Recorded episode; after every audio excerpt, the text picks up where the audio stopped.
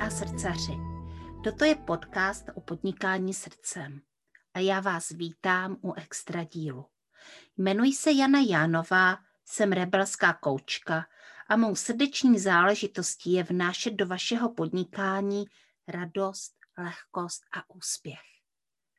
Najdete mne na www.janajánová.cz A teď se nechte inspirovat.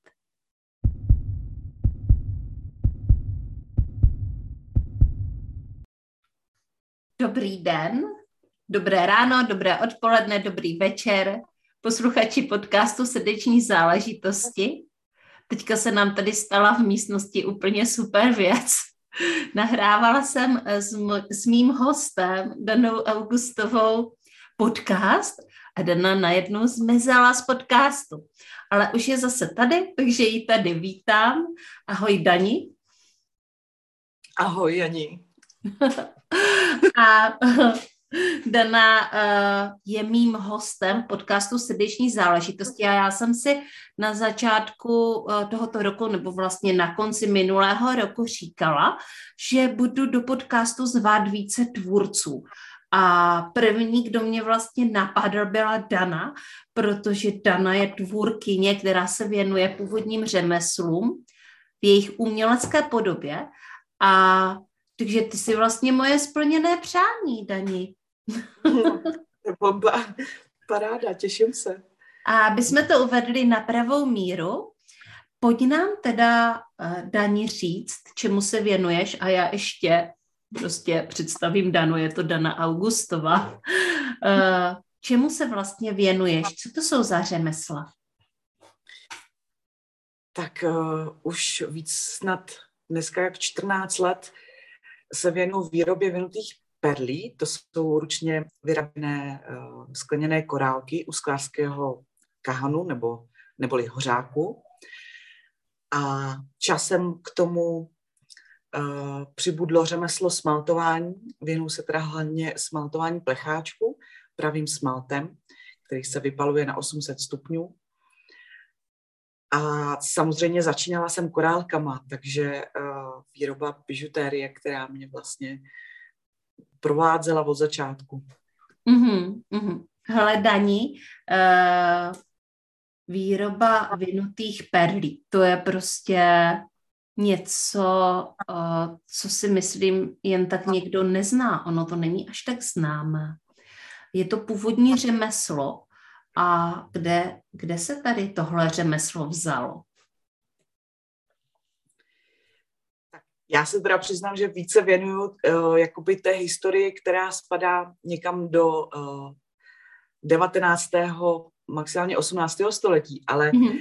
uh, tohle z toho řemeslo jakoby je tady s náma už nějakých pět tisíc let, takže skutečně jakoby ty začátky jsou někde v Mezopotánii, Aha. kdy se to navíjelo. A například taková zajímavost, uh, v Egyptě uh, bylo uh, období, kdy tyhle ty ručně dělané korálky platily jako platidlo a byly vlastně uznávané jako, jako téměř jako měna vlastně. Směna. Mm-hmm. Takže v tom je ukryta velká hojnost uh, ve vynutých perlách. No. Mm, hele, a ty se asi jako tomu původnímu řemeslu věnuješ jako českému řemeslu. Uh, nebo možná ani ne českému, protože ty máš dílnu v Krkonoších a tam byli hodně Němci. Uh, takže uh, jak to teda vypadalo s tím řemeslem tady u nás? Kdo to dělal?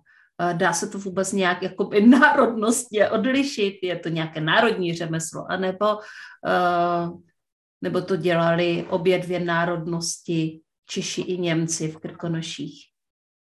Mm. Předpokládám, že, že ano. Každopádně bych chtěla říct, že jakoby mm, celkově sklo je skutečně celosvětový fenomén, takže mm, po celém světě se mu věnují. A co se týká té historie například eh, Čech, bohatá je jakoby i na Slovensku, tak eh, já tím, že jsem v Krkonoších, zajímám se o tu krkonošskou historii a v tom 19. století vlastně byl tady takový boom na přelomu někde v polovině, kdy uh, řemesla jako třeba tkalcoství uh, se dávaly na půdu a dostal přednost sklářský kahan. Vtedy byl, v tu dobu byl vyrobený jeden z posledních takových těch starých kahnů petrolejový, který měl pod stolem měch, na který se šlapalo a foukal vlastně do toho ohně vzduch a tím vytvořil tu správnou teplotu, aby se mohlo uh, rozstavit kousek toho skla a navíjet.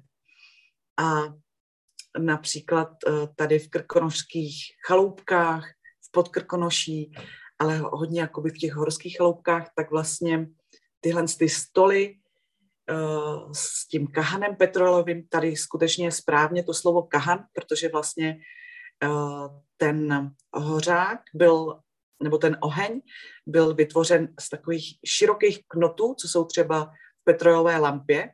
Mm-hmm. Bylo třeba až 12 a do toho ohně vlastně takovýma tryskama foukal ten měch, eh, ten vzduch a tím vlastně zvýšil tu teplotu znova. A bylo jich až eh, z každé strany u toho stolu mohly být, mohl být jeden eh, ten hořák, nebo ten kahan. Mhm. Takže uh, tolik jako vlastně k té historii, tak takhle v těch chaloupkách. Mm-hmm. Hele, a ty už asi v tuto chvíli nepoužíváš takový ten původní uh, kahan, uh, co se na to používá dnes, jak si to máme představit. Přece jenom tady tohle bude audiostopa, takže si tady nebudeme ukazovat výrobu perlí ale eh, jak si to můžeme představit dnes, to řemeslo, jak se to dělá, co na to používáš? No tak uh, úžasný u tohohle řemesla je, že je vlastně stolové. Je při, přidělaný nějaký uh, hořák ke stolu a člověk na to nepotřebuje nějak moc místa. Potřebujeme uh, takzvaně tyčovinu nebo lampové sklo, které, z kterých vlastně, které se nahřívají, kousíček vždycky tak 5 cm prvních a navíjí se z toho ta vynutá perle. Dále navíjí se na nerezou tyčku nebo mandrily, které jsou namočeny do nějaké oddělovací hmoty, aby se to sklo nenalepilo horké na ten kov a šlo potom sundat, když vychladne. Takže to jsou takové základní tři věci, co potřebujeme. Sklo, tyče mandrely a ten hořák a samozřejmě nějaký plech pod to, aby nic nechytlo. Mm-hmm. Jasně. Pak. Já jsem si to teďka tady představovala, jak to vypadá, jak, jak se to dělá.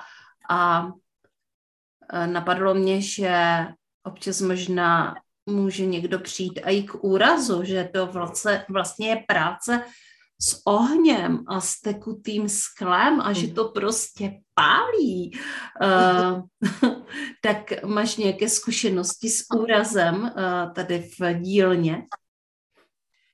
Uh, tak u nás je to zakázaný. Co je zakázaný? Pálit se, úrazy s ohněm. Jasně. to je dobrý zákaz. A když už se teda jako někdo zraní, tak většinou to bývám já. Když e, jsem moudrá a všechno vykládám, jak se má dělat, tak se občas e, pozornost ulítne. Ale už se mi to nestává tolik, už se mi to dávno nestalo. Tam vlastně jinak samozřejmě ta bezpečnost té práce člověk musí nějakým způsobem zajistit. Já vlastně tvrdím, Uh, že to je pro mě to je hlavně o tom, že vlastně být hodně konkrétní, jasná pro ty lidi, co se bude dít, co se jde dělat, když si to jdou například vyzkoušet. Uh, v místnosti je plynová bomba, ten plyn vlastně zajišťuje ten oheň v, tom, mm-hmm. v těch hořácích. Takže uh, já na to mám, jelikož mám teda provozovnu oficiální, tak mám vlastně na všechno i razítka a i od hasičů. Takže... Hmm. Hele, tak ať si to tak trošku dáme do kupy. Ty máš vlastně dílnu, ve které, uh, ve které se děje co?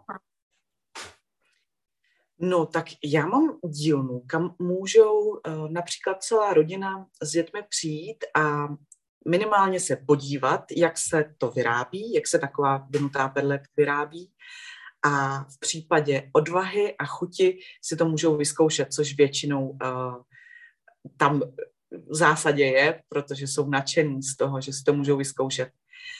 Ještě jsem chtěla říct třeba k těm skleněným tyčím. Tam je ohromná výhoda. Sklo velmi špatně vodí teplo. Takže i když my dáme konec té tyče do, toho, do té vysoké teploty, kde je více jak tisíc stupňů, tak uh, tam, kde to držíme, zbytek té tyče zůstává vlastně studená. Takže to je taky jedna z věcí, která umožňuje tohle stolní řemeslo vlastně vykonávat. Ho, takhle třeba v domácích mm. Napadá mě prostě logická otázka, jak se k něčemu takovému člověk dostane. Uh, to asi nebylo úplně tak jako ráz na ráz, že Danu Eh, napadlo vyrábět vinuté perle a věnovat se něčemu, čemu se tady věnovali naši předci a ukazovat to lidem, kteří přijdou se podívat na to, jak jsou krkonoše krásné a co všechno nabízejí. Eh, jak to teda vzniklo? Tak tomu vedla poměrně hm, taková svým způsobem i bohatá cesta, nějaká zkušenost ze života. Já jsem hm, Zajedno, já teda ani nejsem z Krkonoš, takže i do těch Krkonoš mě to zvláštním způsobem dopravilo. Mm-hmm. Ale když jakoby eh, řeknu trošku, jakoby, když skočím na ten začátek, tak, eh, tak se mi vybaví střední škola, kde jsem byla velmi, eh, by se dalo říct, jakoby nešťastná z toho, že vlastně jakoby mm, mě přestalo všechno bavit. Byla jsem trošku přepracovaná i z brigád a tak a hledala jsem skutečně pro sebe jakoby pomoc, abych jsem porozuměla jako sama sobě a vlastně tak trochu jakoby tomu lidskému trápení, že co ho, co ho prostě v určitých chvílích toho života nepouští dál. Takže uh, to byl takový bod, kdy jsem se musela jakoby zastavit a chvíli nic nedělat. A já potom ten příběh vyprávím, tak on se dá vyprávět různě, jo, ale když to řeknu hodně zkráceně, tak potom jsem poznala ženu moudrou, která mm, mi vlastně um, objasnila, že ten stav, do kterého jsem spadla, je lenivost a že na otázku mojí, co s tím mohu udělat, mi přišla odpověď, aby jsem si našla pestrost, něco pestrého, co mě bude bavit.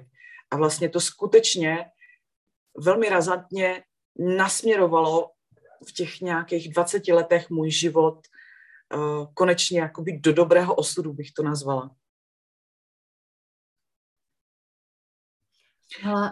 Uh, já, mě běží myšlenky hlavou. Mm-hmm. A říkám si, že určitě jsem se taky někdy, ne, ne někdy, no stoprocentně několikrát dostala do stavu, o kterém by se dalo říct, že je to lenivost nebo prostě nic nedělání, uh, strnulost. Uh, a že z tohohle stavu člověka dokáže právě vytáhnout opravdu impuls, který, uh, který je stimulující, který prostě ho zažehne, který uh, je něco víc a přemýšlím nad tím, jestli jako skutečně je to ta lenivost, jestli to není jenom vlastně pauza v našich životech, kdy my čekáme, že na to, až něco takového přijde. Jak to vidíš ty?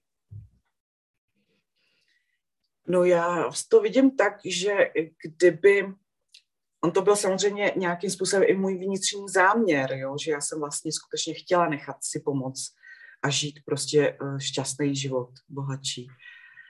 Takže vlastně já to vidím tak, že mm, kdyby třeba jsem si do života tuhle tu ženu nepřitáhla, tak by se mohla zůstat uh, lenivá ještě dalších pět, deset, možná dvacet let.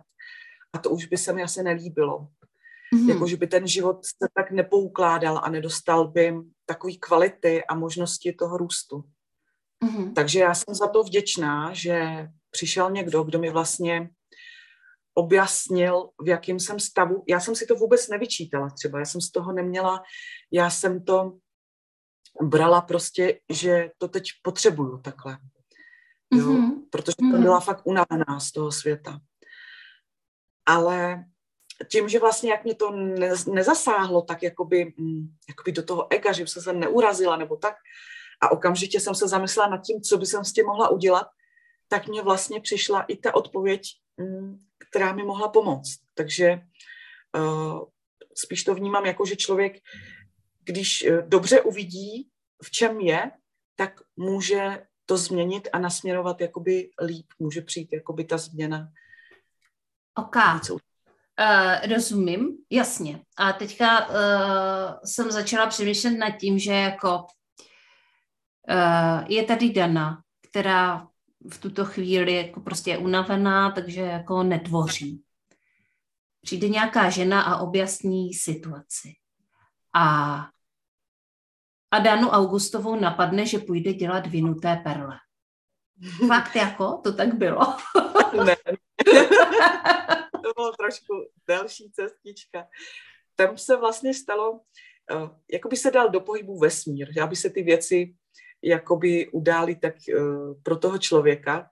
Já si pamatuju, že asi během 14 dní ke mně přišla nabídka takové práce, kde jsem měla jít uh, žít částečně na takový ekologický statek, takový rodince, kde se živili hlavně těm, že navlíkali korálky, navlíkali bižutérii a jezdili na trhy prodávat. A skutečně byli jako úspěšní.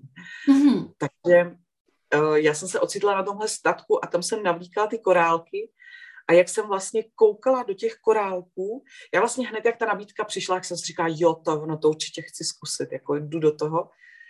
A tam si pamatuju, jak jsem koukala do těch, to byly skutečně haldy, prostě různě barevných korálků, který jsem jakoby navlíkala na náramky a tak. A prostě ta pestrost těch korálků, těch barev, tak postupně právě zažehla ten oheň té tvořivosti, těch vizí, těch obrazů, toho všeho, co najednou by jsem z nich chtěla vytvořit.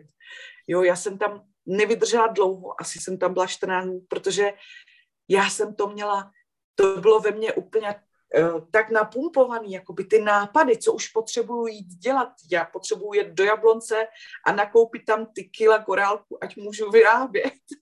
jo? Takže vlastně tam to zažehlo jakoby tu moji, uh, vlastně tam to vyléčilo tu lenivost, tu unavenost a, nahradilo jít konečně jakoby ta, ta chuť tvořit a, a vytvářet, hodilo mi to do toho tvořivého procesu těch uh, nápadů a chtěla jsem to realizovat. Takže tam se to spustilo a já teda můžu rovnou jako odpovědět na tu druhou otázku, jak jsem se dostala k těm vinutým perlím.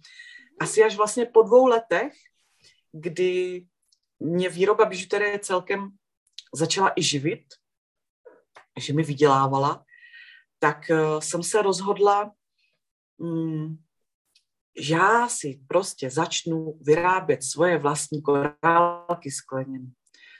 A do roka se tak stalo. Do roka. Takže vlastně tři roky od tady toho celého s korálkama jsem se dostala k prvnímu sklářskému vybavení. Tam je taky neuvěřitelná story, jak jsem proto jela a, a tak dále. A taky jako, abys věděla. A kam si proto teda jela? No, já jsem proto jela samozřejmě do Jablonce, protože to mám nejblíž a tam je ta tradice ještě stále žhavá.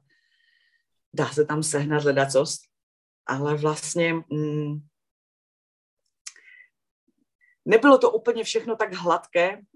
Zažila jsem cestou i nějaký ten pád, než, než se to všechno událo, ale víceméně mm, jsem prostě mm, získala nebo bylo mi darováno nějaký obnos peněz a já jsem se rozhodla, že to dám na tu dílnu.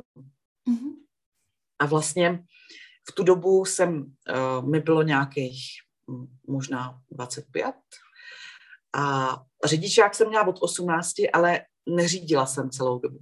A já jsem se vlastně rozhodla, že už nebudu nikoho obtěžovat, že se stanu samostatnou a že pro to vybavení si dojedu vlastním autem.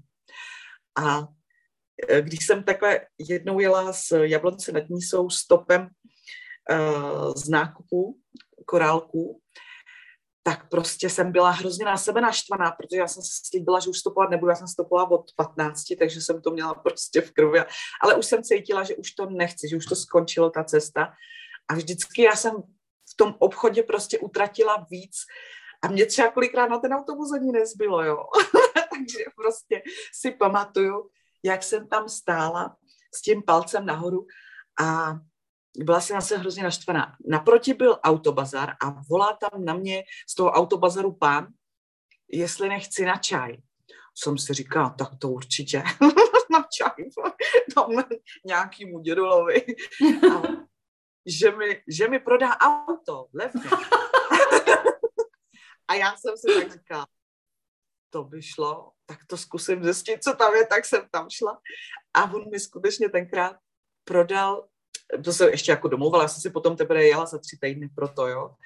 Ale nabídnul mi prostě od nějakého starého pána starou Škodovku, 105 za tři tisíce korun. A já jsem si říkala, no to je dobrý, to by mi jako zapasovalo do těch peněz, co jsem mě jako držela tady na, na, na tenhle ten plán.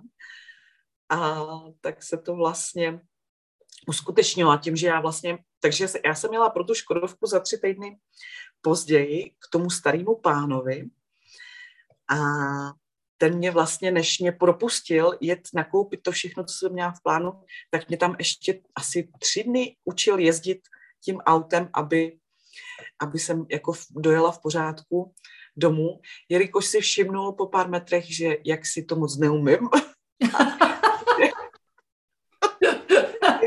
to skutečně jako skočila, to se ani nedá říct, že do vody, ale do ohně ale bylo to velmi, velmi, to, to, to byl dár, ten pán, ten starý pán, pamětník, to byl dár. Mě přenesl. To je uh, překrásný příběh o tom, jak nás vesmír podporuje v tom, uh, v těch našich záměrech a vždycky jsou to takové ty záměry, které má i on, že to jakoby uh, souzní, že jo. Že to není hmm. jenom, že si tady jako něco vymyslíme, ale že to je přesně to, uh, proč jsme tady přišli a uh, prostě, aby se realizoval ten náš příběh. Takže uh, taky ve svém životě takové příběhy mám a taky jsem měla ve svém životě uh, starou Škodovku, bílou 120, 120 teda.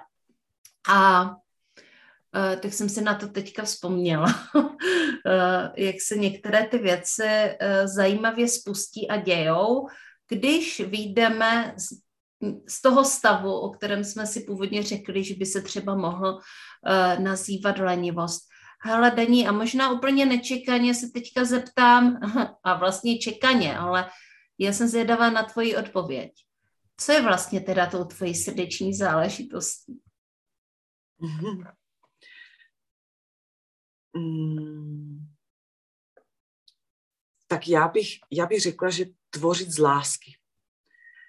A to jako by cokoliv. Vlastně s láskou předávám i to řemeslo, podporuju to světlo v těch očích lidí, kteří se rozáří, když přijdou do dílny a mhm. udělám mm-hmm. maximum pro to, aby to zažili a užili si to tady a oni potom za odměnu uh, odchází nadšený a spokojený.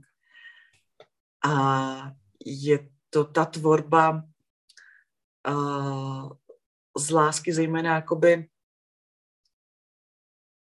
velmi obdivuju krajinu a vnímám poznávání jakoby krajiny, v které žijeme jako cestu k sobě. A velmi ráda to přenáším svýma technikama na sklo, na vinutou perlu, včetně třeba i bytostí, který tam člověk jako sem tam zahlédne, anebo i zvířat. To mě, tam cítím, že to je vlastně, že i ta příroda, ten, ta krajina, ten duch té přírody, že se z toho těší. A, a to mě velmi těší. Tam je asi můj největší takový srdeční že to srdce skutečně se rozáří. Mm. Ty vlastně žiješ v našich nejvyšších horách uh, a tvoříš tam. Mm. Jak tě vlastně inspirují ty hory? No já mám pocit, že na mě mluví. Mm-hmm. jsou, uh, jsou pro mě velmi přívětiví. Z druhé strany vím, že umějí být velmi tvrdý. A ku podivu skutečně, mm, skutečně funguje to, co je nám říkano i v těch pohádkách, že prostě to dobré, uh, dobré srdce uh, zvítězí, přežije a ty zlí um, můžou dojít uh, k újmě. Že ty hory to skutečně opatrujou, ty dobré srdce. Aha. Jsem se vzpomněla na jednoho svého kamaráda, který v Krkonoších zemřel vysílením. Já totiž taky mám jako svoji historii spojenou trošičku s Krkonošema. A, vlastně jsem o tom dneska ani nechtěla tolik mluvit, ale můj první partner je kameník. A oni v Krkonoších, on se vlastně kamenictví uh, učil v Krkonoších, částečně, spíš cestářství starý, jo. protože oni tam jako skupina uh, takových jako alternativních lidí uh, dělali stezky uh, v horách. Takže možná, že některé ty chodníky, po kterých chodíš, dělal můj bývalý partner s mnoha dalšíma uh, chlapama a oni vlastně uh, kdysi v temném dole, myslím si, že to bylo v temném dole, nebo v, teď, teď si nedokážu vzpomenout, teď byla louka, oni tam měli prostě týpí a celý léto tam stanovali a, a jezdili prostě do těch hor měli to asi zaplacený od Krnapu, já už nevím. Eh, celý to organizoval Veselý výlet a eh, jezdili tam dělat ty cesty. A já jsem tam eh, jezdila za, za svým milým, za Danielem a taky jsme, jsme tam splodili naše první dítě v Krkonoších, takže Docela nedávno jsem si na to vzpomněla, protože jsem teďka byla na návštěvě v Bílých Karpatech a uh, tak jsem se dívala na ty hory a vzpomínala jsem právě taky na Krkonoše. Uh, takže to je jenom takový můj příběh, jak jsem se já dostala do Krkonoš a uh, jeden ten náš kamarád vlastně tam žil a potom, uh, potom při nějakým zimním výstupu uh, umřel, dlouho ho nikdo nemohl najít. Takže občas ty hory jako přináší i takový smutný příběhy, právě tím, jak jsou jakoby tvrdý. Uh, a jak si vlastně člověk musí uh, ty síly odhadnout a um, vědět, kam ještě ano a kam už ne tak jsme se dostali možná někam, kde je to takové jakoby bolestnější. Uh, znáš taky nějaký takový příběh smutný, který uh, přinesly hory?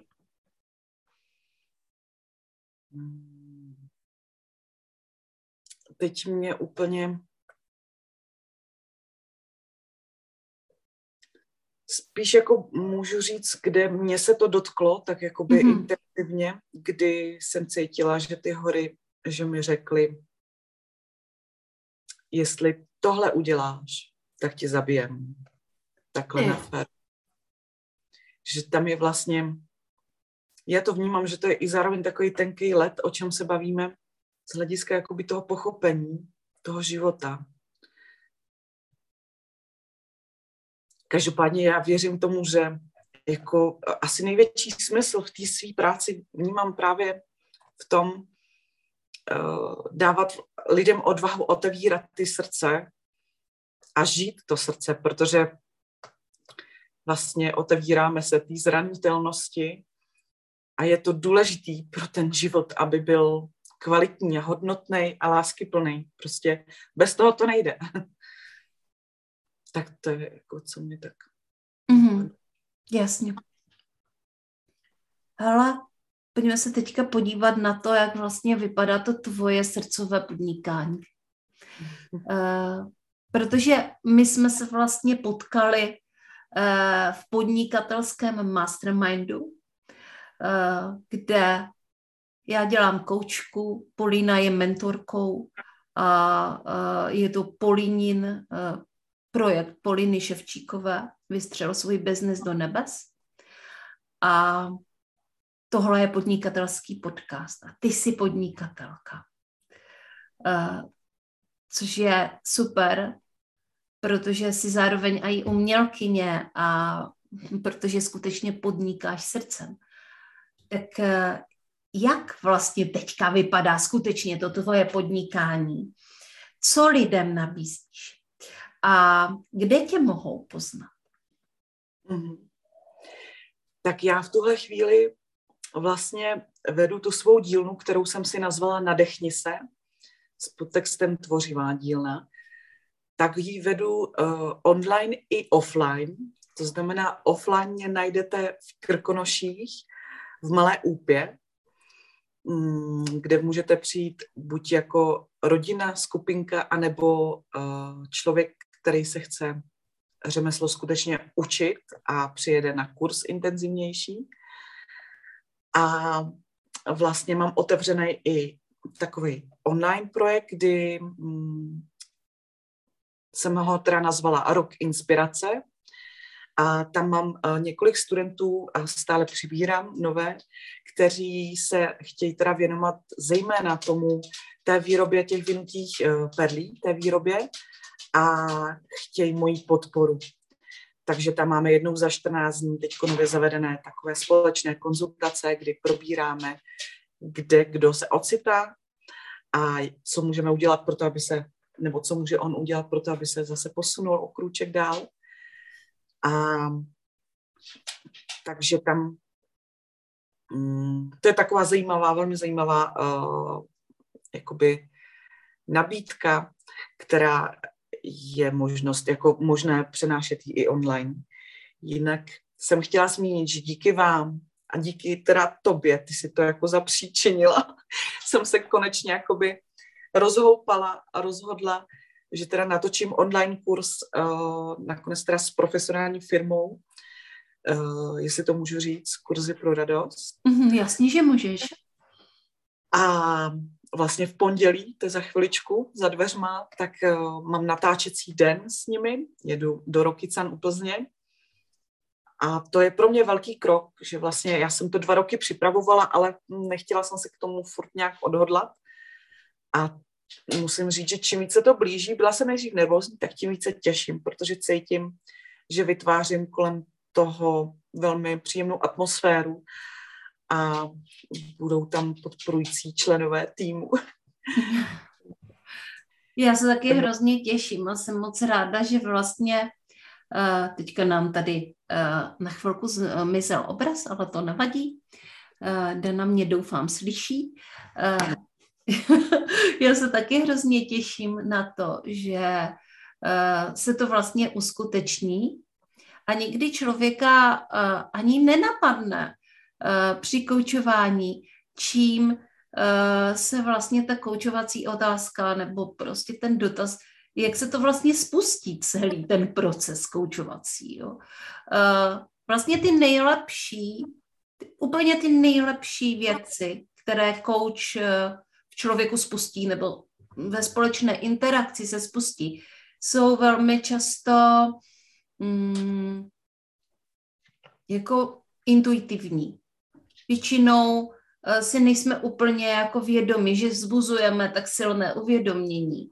Prostě u kouče to vlastně není, jakože on měl jakoby cíl přesně touhle otázkou se tady dotknout protože je to společná práce, jsou to dvě lidská srdce, dvě duše, dva mozky a uh, my si tak jako přesně tam do těch hlav a do těch srdcí nevidíme.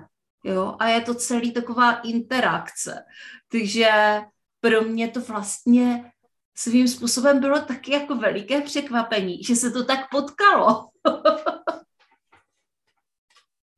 Jo, jo. Protože, uh, protože čistá jasná, jako nechci říct, že není nic, ale není žádná akce a najednou se to spustí jako lavina. A to je pro mě jako neuvěřitelně radostné a to je třeba moje jedna z mých srdečních záležitostí. Proto tak mám ráda koučování, protože on mnoha lidem uh, spustí tady tento proces a oni už potom uh, s tím pracují dál třeba sami. A uh, proč já ráda koučuju tvůrce? Protože dělají něco hmatatelného, něco, co, co je cítit, vidět, na co si člověk může jakoby šáhnout. Nejsou to jenom myšlenky, nejsou to jenom prostě virtuální projekty, ale jsou to hmatatelné věci. Ale zároveň uh, často potřebují jako vlastně tady tuhle péči. Velmi často si třeba nevěří nebo nevnímají takovou hodnotu a myslím si, že tam jim to ten kouč může ukázat. Ale to už jsem zaběhla moc daleko, protože já chci udělat promo okénko pro tebe a pro tvoji dílnu Nadechni se a uh, proto, aby za tebou lidi přišli ať už do onlineu nebo do offlineu. Uh, takže jo, nadechni se v Krkonoších v Malé Upě a uh, ty máš vlastně svůj klub, je to tak? Jakoby ten virtuální mm-hmm. online mm. klub. Mm-hmm. Jakoby... Jak se jmenuje? To je ten rok inspirace, předpokládám. Jo, to je, on se jmenuje rok inspirace. Ano. A, uh, a uh, v tuto chvíli vlastně je tam možnost vstoupit a kouknout se, uh, co tohle uh, řemeslo všechno umí, co přináší. Je to tak? No Jani, ono to vlastně, my tahle akce vyloženě, o které mluvíš, tak to jsem měla takový na kukandu, tak ta trvala jenom pět dní, ta už mm-hmm. jakoby je pryč. Já teď zvažuji možnost, jakoby, že možná zájemcům některým tam na jeden, dva dny jako umožním přístup, ale přiznám se, že ono tam teď mi přibývá těch lekcí jakoby hodně a je to pro mě trošku takový, že si to musím srovnat v hlavě, jak to udělat.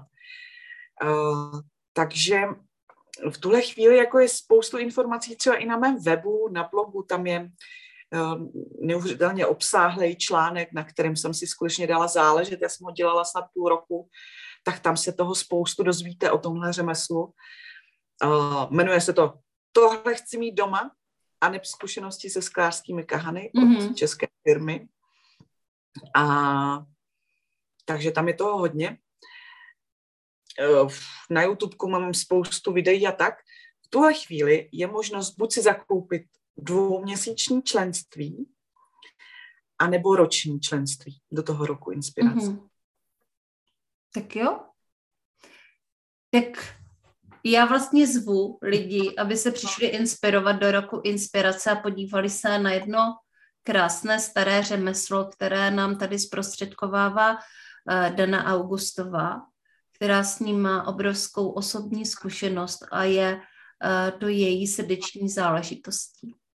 A ještě, než se uh, rozloučíme, řekni nám, Daní, uh, jak se jmenují tvoje stránky, kde tě lidi najdou, aby se mohli, když tak třeba přihlásit? Mm-hmm. Tak je to www.danaaugustová.cz a zároveň jsou tam nasměrované uh, stránky nadechni se.eu. Je to mm-hmm. vlastně jeden a ten samý web. No a teď už mi tam jenom chodí takový poděkování, co jsem chtěla říct jako k tobě, tak nevím, jestli ještě něco mám říct. Hele, eh, já to, já ještě otevřu jednu věc, protože mě to mhm. prostě nedá, já to tady mám za prvé napsaný, ale to není to, co mě žene k tomu eh, to otevřít. Hele, my jsme se předtím, než jsme začali natáčet, bavili i o šamanismu, eh, který je pro tebe taky velmi důležitý. A já si neodpustím tu otázku, jako co pro tebe vlastně šamanismus znamená, jakým způsobem je pro tebe důležitý a V čem ti třeba pomohl? Tak um, v první řadě mi pomohl uh, otevřít jakoby své vnitřní oči, abych mohla uvidět vlastně svoji zeď, uh, svoje dobro, svoje zlo a abych mohla naslouchat třeba i jakoby těm stromům a i té krajině, jak o tom často mm, mluvím. Mm, mm. Takže to je, to je vlastně takový první. Já jsem šamanismus vlastně uh, začala studovat okolo, těch, okolo toho 20. roku, kdy jsem skutečně intenzivně pro sebe hledala pomoc a chtěla jsem pochopit sama sebe i okolí, proč jsou takový, jaký jsou a proč se děje člověku všelicos.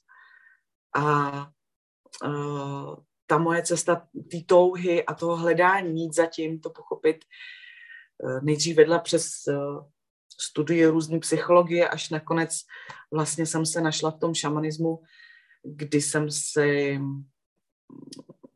kde jsem studovala vlastně přes jednu americkou nadaci. Chceš to slyšet takhle dopodrobná? Ano. Ano. Uh, takže jsem vlastně studovala takzvaný jakoby jádrový šamanismus. Ta americká nadace se jmenovala, založil ji Michael Harner a vlastně po Evropě tady je několik lektorů, který vlastně pro ně lektorovali a měli jejich vzdělání. Jádrový, to je vlastně tenhle ten, já si myslím, že skutečně to bylo štěstí tady pro nás, jakoby západního člověka, pokud mm, říkám to správně. Ano.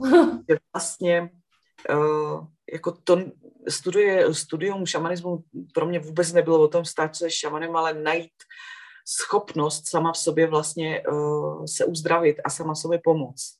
Mm-hmm. Že už s tím v ruku v ruce jde to, že tím pomáháte i druhým, to už je prostě takovej, taková druhá věc prostě. Já jsem fakt jakoby chtěla zachránit prostě sebe. Je teda pravda, že třeba v tu dobu jako i maminku, i v ostatní, ale mm, dokud člověk si nestoupne nějak jakoby do té své síly, že někdy ta touha pomoc skutečně jakoby eh, nás eh, dokáže zázraky, dokáže nás prostě taky přehoupnout do nemožného. No tak to tak, no.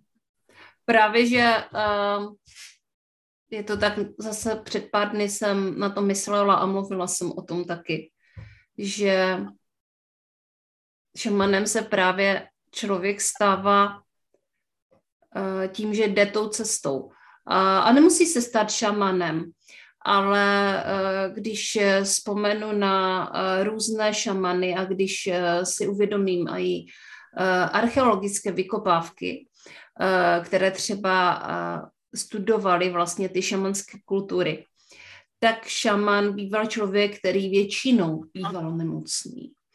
Uh, velmi často měl nějaké zranění nebo od narození, uh, prostě postižení, které mu bránilo žít normální život. A jeho životní cestou a naplněním bylo vlastně touha tady tohle změnit a vyléčit se. Takže ono to prostě odpovídá i tomu tvému příběhu. Prostě uh, šaman je člověk, který se vydá na tu cestu, prostě sebepoznání, protože konec konců nás to tam vždycky, když se chceme vyléčit, tak se dostaneme k těmhle věcem. Když se skutečně chceme vyléčit. A když ne podlehneme tomu, že nás jako kdyby, jako samozřejmě uh, symptomy může zahladit prostě spoustu věcí zvenku, ale skutečná medicína se nachází většinou uvnitř. Uvnitř nás, protože pořád je to prostě to zrcadlo. To, k tomu asi nemám co říct. Takže děkuji moc krát za rozhovor, Dani že jsi tady přišla Já jsem věděla, že to bude zajímavé a dostali jsme se fakt jako k úžasným věcem. Jsem moc ráda, že tě znám a že jsem tě tady mohla jako jednu z prvních tvůrkyní, které dělají hmatatelné věci, pozvat. Mí se krásně, ať se ti daří v tvém řemesle a předávání tohoto bohatství, protože jsme řekli, že vinuté perle jsou o hojnosti, eh, tak předávání tedy téhle hojnosti druhým lidem. Děkuji moc. Krásný, ani krásnější by jsem to, bys to ani nemohla říct. Děkuji taky za hloubku tvoji. Mhm. A já se ještě rozloučím s vámi uh, v takovém pohnutí uh, posluchačky a posluchači podcastu Srdeční záležitosti. Mějte se krásně, věřím, že se vám tento díl podcastu líbil. Ahoj.